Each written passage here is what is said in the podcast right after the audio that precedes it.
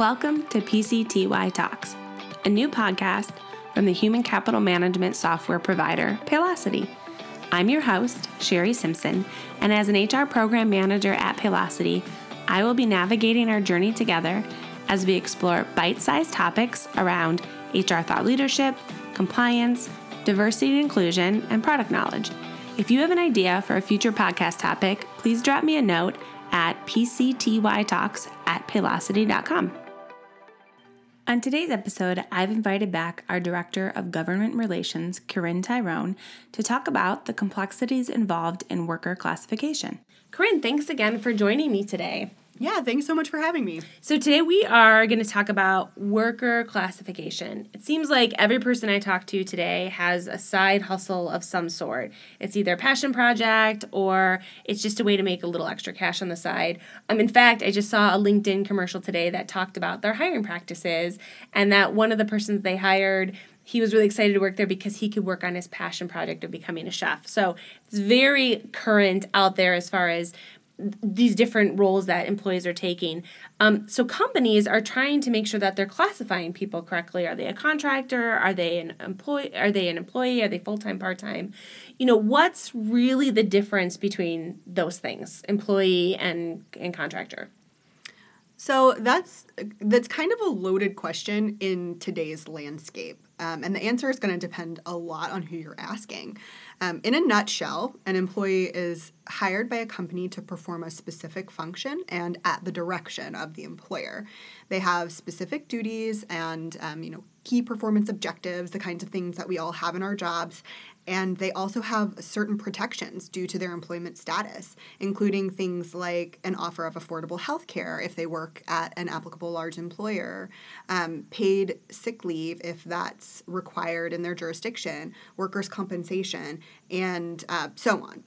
On the other hand, an independent contractor is typically a person with some unique skill set that they use to run their own business, like your example of the chef. Um, if that person runs their own side business catering, someone might contract them to cater a party, but then they're not going to be continuing to work with them. So, an independent contractor has a lot more discretion than an employee in how they execute on whatever objectives they've been given. Typically, they're bringing some unique expertise that is outside of the normal scope of work for the organization, and um, they're usually just contracting with them on a limited basis. So that sounds pretty simple, right? But the reason I said this is a loaded question is that there are a lot of business models popping up in the gig economy that rely on independent contractors. And there's been a lot of pushback about whether or not those workers are properly classified. So, for example, today um, I used a rideshare company those to get here from the airport. Um, those drivers are considered independent contractors, but it's a little bit um, it's a little bit difficult to make the argument that I just made about those individuals because driving isn't typically considered a unique skill set. Um, it's not really outside the scope of a rideshare company's usual course of business. It's exactly their usual course of business. So, because of this, rideshare companies and similar businesses have garnered a lot of attention from legislators who are questioning the way that they're classifying the people that work for them. So we're starting to see something of a paradigm shift um, where lawmakers are taking a really hard line as to what qualifies someone as an independent contractor so that those workers in those states are getting the protections that they need. So with those criteria, how what's what's the cheat sheet for employers to make sure they're classifying correctly?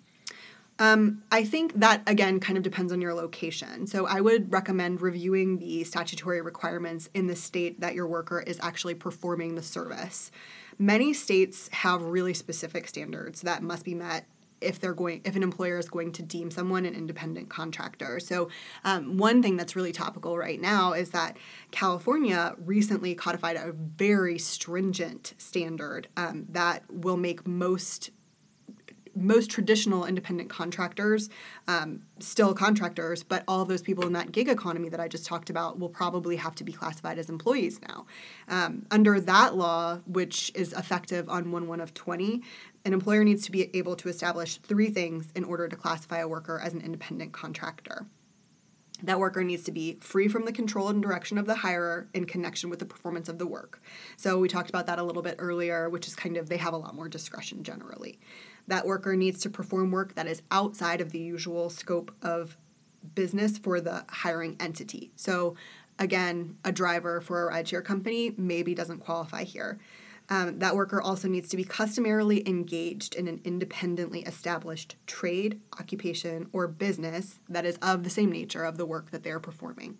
So um, that's very specific, and an employer has to be able to prove all three of those things in order to classify someone as an independent contractor.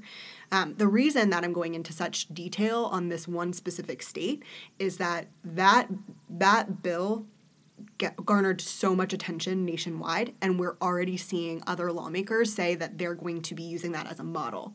So I think that we're going to see other states following suit and implementing that that specific test, which is kind of conversationally called the ABC test, um, across multiple states now doesn't really matter if employers get it wrong. So I've worked for companies where what you've described, and even in your rideshare example, right? Those are independent contractors. Maybe they should be employees. What's the big deal if they get it wrong?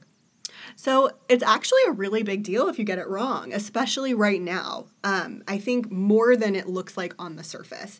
So, first, there are intangible reasons. So, those are things that you're probably really familiar with, like company culture, by which I mean if you have a lot of independent contractors that really should be employees, none of those people are getting the protections and the benefits that they deserve. And that can be really damaging to morale and to company culture then there are very tangible reasons that this could be damaging to your organization. And that can be anything from failure to accurately comply with employment tax requirements, wage and hour violations, and then those things can lead to you know possible lawsuits and maybe even class action lawsuits um, in states like California. So technically, if a worker should have been classified as an employee and then they were not, if some sort of legal action or audit surfaces, that employer may then owe back wages, back taxes, penalty and interest on those late tax deposits, and, and so on. So it can have kind of a, a snowball effect and become really messy really fast. Wow. So, as companies are looking at designing their workforce, what are the pros and cons then of choosing, you know, employees over independent contractors? How should they be thinking about that design? So um, I think we've touched on some of these areas a little bit already, but I would really always advise employers to think about what they need to accomplish and what kind of relationship needs to exist in order to get that done. So there can be a lot of pros to hiring a contractor if the situation calls for it you can get someone with really specific skills and expertise, and they can take care of this limited one time need for you or your organization without adding permanent headcount if it's not really necessary for you to do so. Um, that also obviously comes with some financial benefits because the employer in this situation wouldn't be providing them with a lot of the perks that are provided to employees, such as health insurance, retirement plans, um, and, and things of that nature, paid leave, and so on. But again, this is only going to work in your favor if they're properly classified as an independent contractor. If it's not a proper classification, that's going to lead to this whole cascade of um, legal and financial ramifications that we just talked about. What resources can employers use to make sure that they're classifying people correctly and navigating, you know, potentially the changes that are going to cascade out from the ABC that you mentioned? So I think um, the first place to start is always just look at actually what is classifying classified as an independent contractor in your state. So typically, if you go out to your state DOL website, they're going to tell you exactly what the test is. And if there is no state specific test, they'll tell you to refer to the IRS's test or to the Department of Labor's test. And then you can actually use that information to help guide your analysis. So look at what that test says, look at each one of the elements of the test, and think about your situation. And then if you're looking at it and you don't know, I think it's today it's best to just consult somebody ask somebody talk to um, you know whoever is your hr business partner or whatever professional you need to talk to within the organization or seek outside counsel because in this situation it's better to be cautious Awesome. Well, Corinne, thank you so much for joining me again today, and we look forward to some more topics in the future. Thanks so much.